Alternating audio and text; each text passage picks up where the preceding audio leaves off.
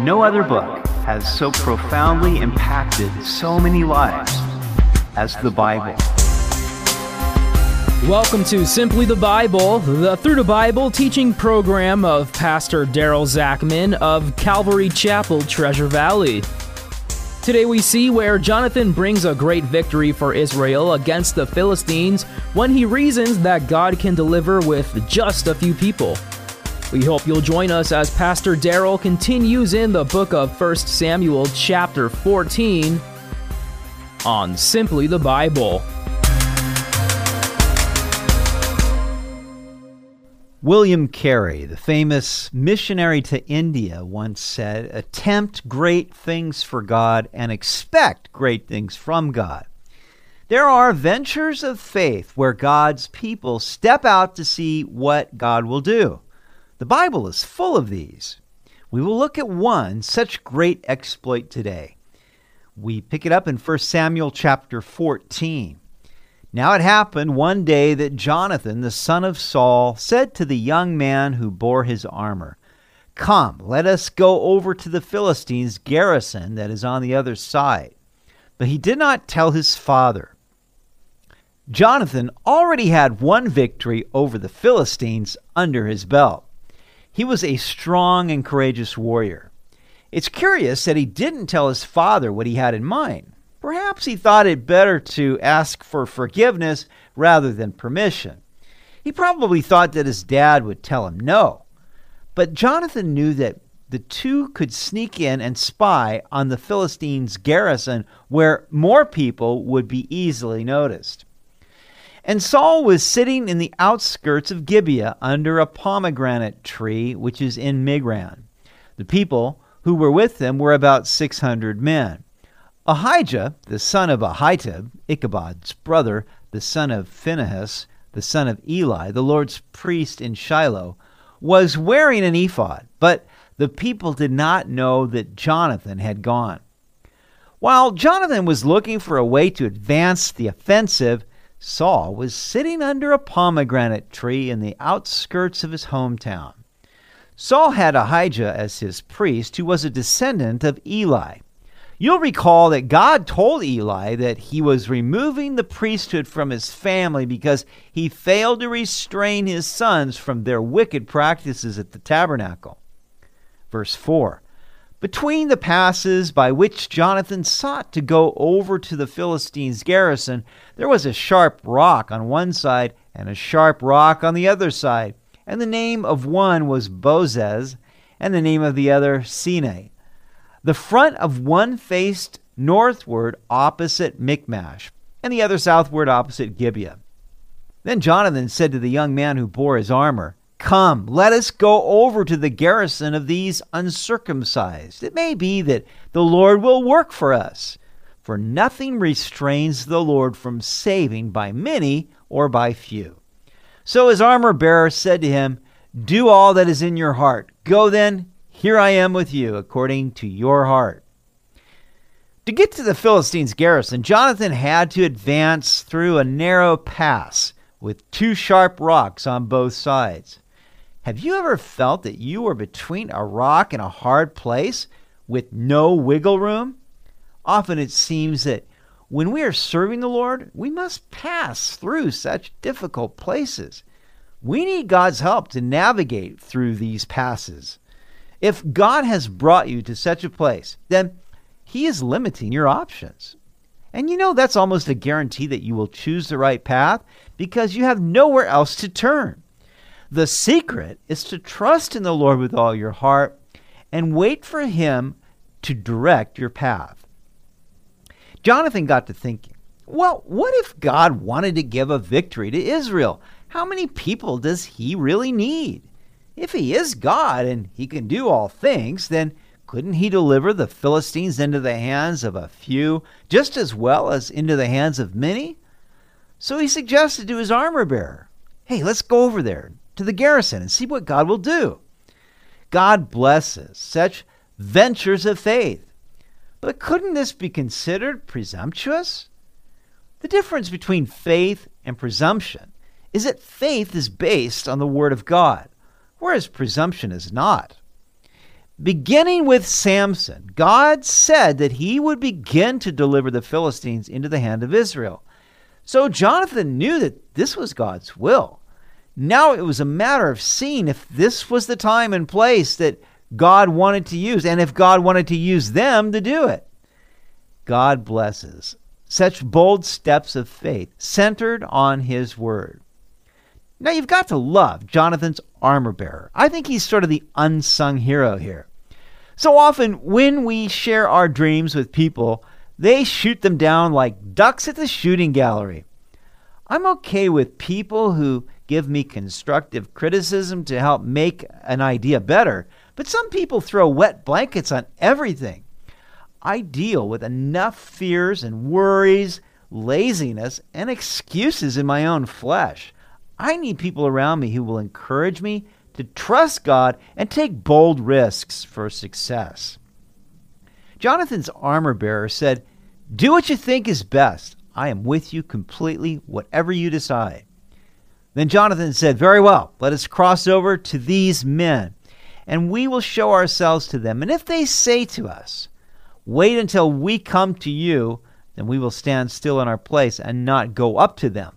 But if they say, Come up to us, then we will go up, for the Lord has delivered them into our hand, and this will be a sign to us. Now, I think Jonathan was thinking about Gideon here. As you'll recall, Gideon delivered Israel from the vast Midianite army with only 300 soldiers. But before he went into battle, Gideon put a fleece out before the Lord overnight. If the fleece is wet and the ground is dry, then I will know that you want to save Israel by my hand, Gideon prayed. And in the morning it was so.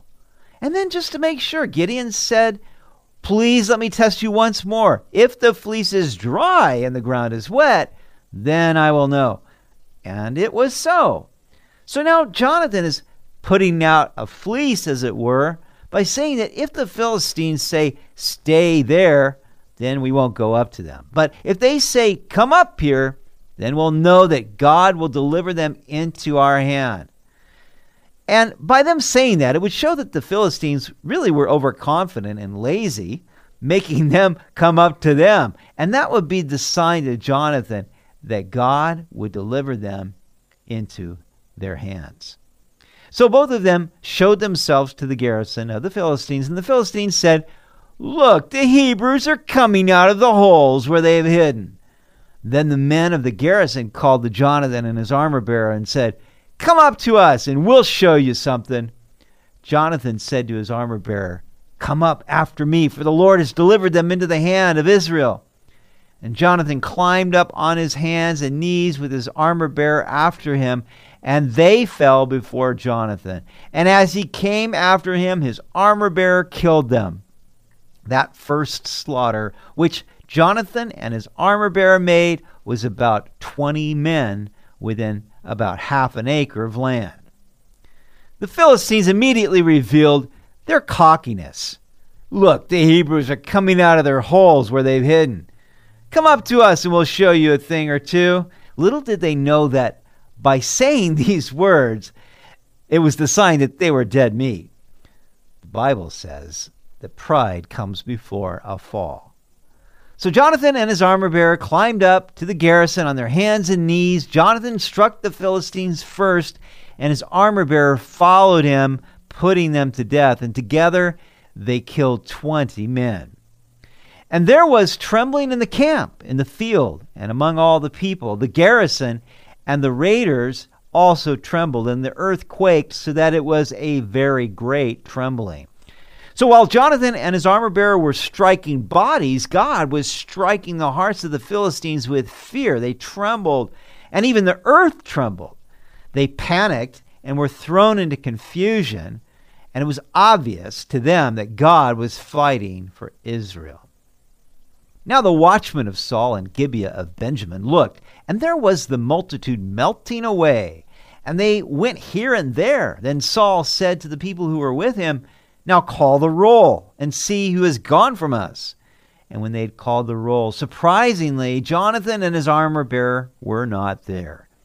And Saul said to Ahijah, Bring the ark of God here. For at that time the ark of God was with the children of Israel. Now it happened while Saul talked to the priest that the noise which was in the camp of the Philistines continued to increase. So Saul said to the priest, Withdraw your hand. Now, keep in mind that Saul only had 600 men pitted against the Philistines who were as innumerable as the sand on the seashore. So he had sent for the Ark of the Covenant, thinking that this would help him against this great horde. But earlier, Eli's sons had done the same thing, and the ark was captured by the Philistines. Didn't work out so well for them. Saul inquired of Ahijah, the priest, but before the priest could give him an answer, Saul said, Withdraw your hand. He didn't have the patience to wait for God's answer when he heard the commotion in the Philistine camp. He also probably resented the fact that Jonathan struck the Philistines on his own. This would now be the second victory to Jonathan's credit, and rather than celebrating his son's accomplishments, Saul was becoming jealous. He didn't want to share the glory with Jonathan.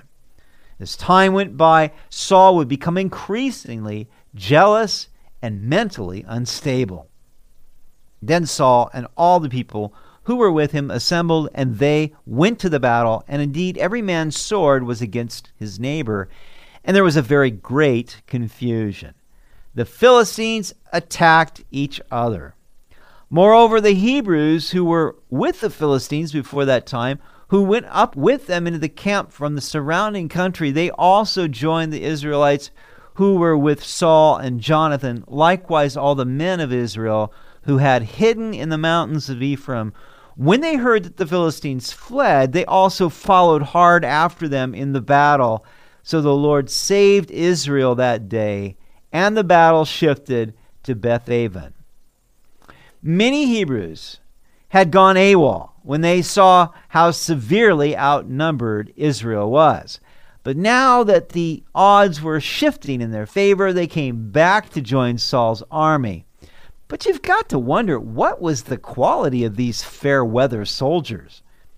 The Lord saved Israel that day, but it was due in large part to the faith and courage of Jonathan and his armor bearer in their venture of faith. The adage is true nothing ventured, nothing gained. What ventures of faith would God have us take? How would He have us risk for success?